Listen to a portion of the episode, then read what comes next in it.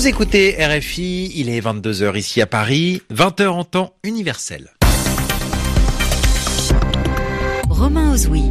Bonsoir à tous, bienvenue dans votre journal en français facile, présenté ce soir en compagnie de Sylvie Berruet. Bonsoir Sylvie. Bonsoir Romain, bonsoir à tous. À la une de l'actualité ce soir, la réponse d'Emmanuel Macron. Le président français s'est exprimé pendant 2h30 lors d'une conférence de presse. Il s'agissait de clore le grand débat lancé pour répondre à la crise des Gilets jaunes. Un sommet jugé positif ce jeudi. Le président russe Vladimir Poutine et le dirigeant de la Corée du Nord, Kim Jong-un, se rencontraient pour la première fois. Cela s'est passé dans l'extrême Orient russe. Et puis un nouvel incident raciste lors d'un match de football en Italie. C'était hier soir entre le Milan AC et la Lazio de Rome. Les explications dans ce journal. Le journal. Le journal en français facile. En français facile. Emmanuel Macron s'est donc euh, exprimé pendant deux heures et demie ce soir. Oui, un discours de plusieurs dizaines de minutes tout d'abord, puis les réponses aux questions des journalistes. Cette conférence de presse était destinée à, clore le grand débat qui avait été lancé face à la crise des Gilets jaunes. Alors voilà ce qu'il faut retenir hein, de l'intervention du président français. Emmanuel Macron promet une baisse de l'impôt sur le revenu, il s'engage à une réorganisation de l'administration en France, l'objectif de renforcer les services publics en dehors des grandes villes. En revanche, Emmanuel Macron écarte l'idée d'un référendum d'initiative citoyenne. C'était une demande des Gilets jaunes. Cette conférence de presse à l'Élysée était la première depuis l'élection d'Emmanuel Macron. Et à cette occasion, il a évoqué son mandat de chef de l'État. Et sur la demande d'un journaliste, Emmanuel Macron s'est également projeté sur la prochaine présidentielle et écoutez sa réponse. La question, elle est récurrente, elle est connue, elle est traditionnelle, elle est parfaitement légitime que vous me posez de savoir si je serai candidat pour un second mandat.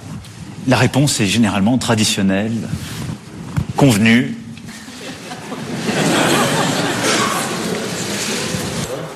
Eh bien, je vais vous dire, si c'était mon obsession, je chercherais à faire ce que disait tout à l'heure très justement votre collègue.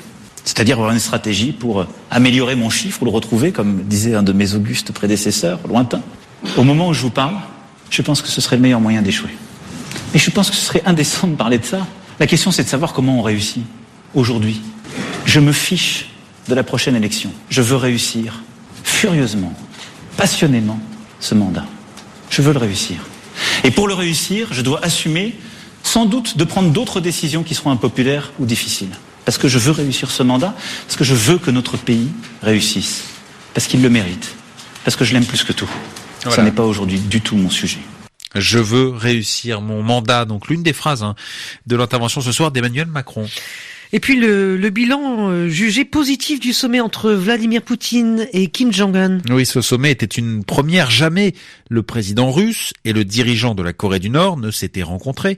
Ça s'est donc passé euh, ce jeudi à Vladivostok, c'est dans l'extrême orient russe. Rencontre stratégique pour Kim Jong-un qui cherche de nouveaux appuis après l'échec du sommet de Hanoï au Vietnam avec Donald Trump, le président américain. Alors au total, le leader nord-coréen aura passé cinq heures avec Vladimir Poutine on revient sur cette journée particulière avec Daniel Valo, notre correspondant en Russie. C'est la photo qu'il ne fallait pas rater. La poignée de main très chaleureuse entre deux dirigeants qui ne s'étaient encore jamais rencontrés. Costume sombre, école Mao, Kim Jong-un semble détendu, souriant, visiblement satisfait de rencontrer le président russe. J'espère que notre rencontre sera utile pour renforcer notre relation d'amitié et que notre dialogue permettra de travailler au règlement de la situation sur la péninsule coréenne.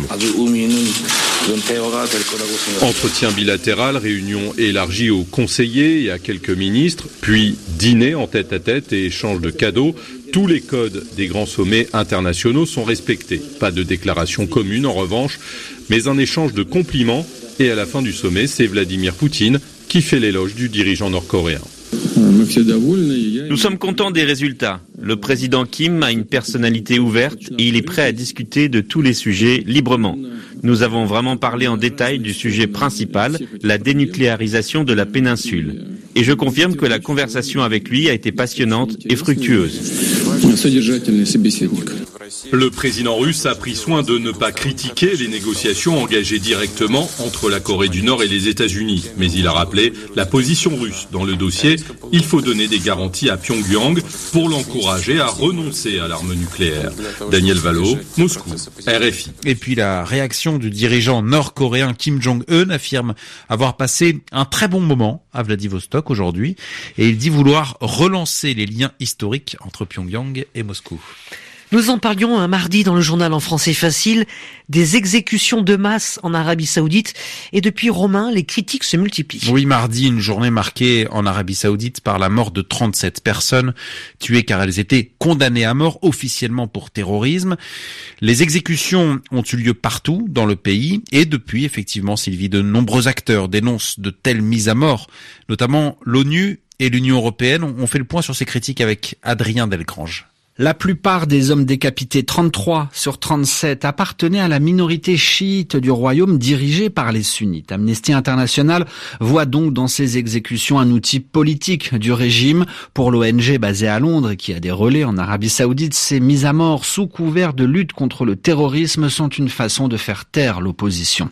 L'ONU a aussi vivement réagi à ces exécutions par la voix de la haute commissaire aux droits de l'homme. Michel Bachelet en particulier jugé odieux qu'au moins trois des condamnés soient mineurs. Je demande aux Saoudiens de lancer une révision de leur loi afin d'interdire la peine capitale pour les mineurs, a-t-elle affirmé. Dans la région, le mouvement chiite libanais, le Hezbollah, allié de l'Iran, accuse Washington d'être un partenaire clé des crimes odieux en Arabie Saoudite. Les États-Unis qui n'ont pas commenté ces exécutions, silence à double titre. Les Américains pratiquent eux aussi la peine de mort et commercent largement avec l'Arabie Saoudite. Seule voix dissonante, celle de Bernie Sanders. Le candidat démocrate à l'investiture de 2020, Washington devrait montrer que les Saoudiens n'ont pas carte blanche pour continuer à bafouer les droits humains. Adrien Delgrange.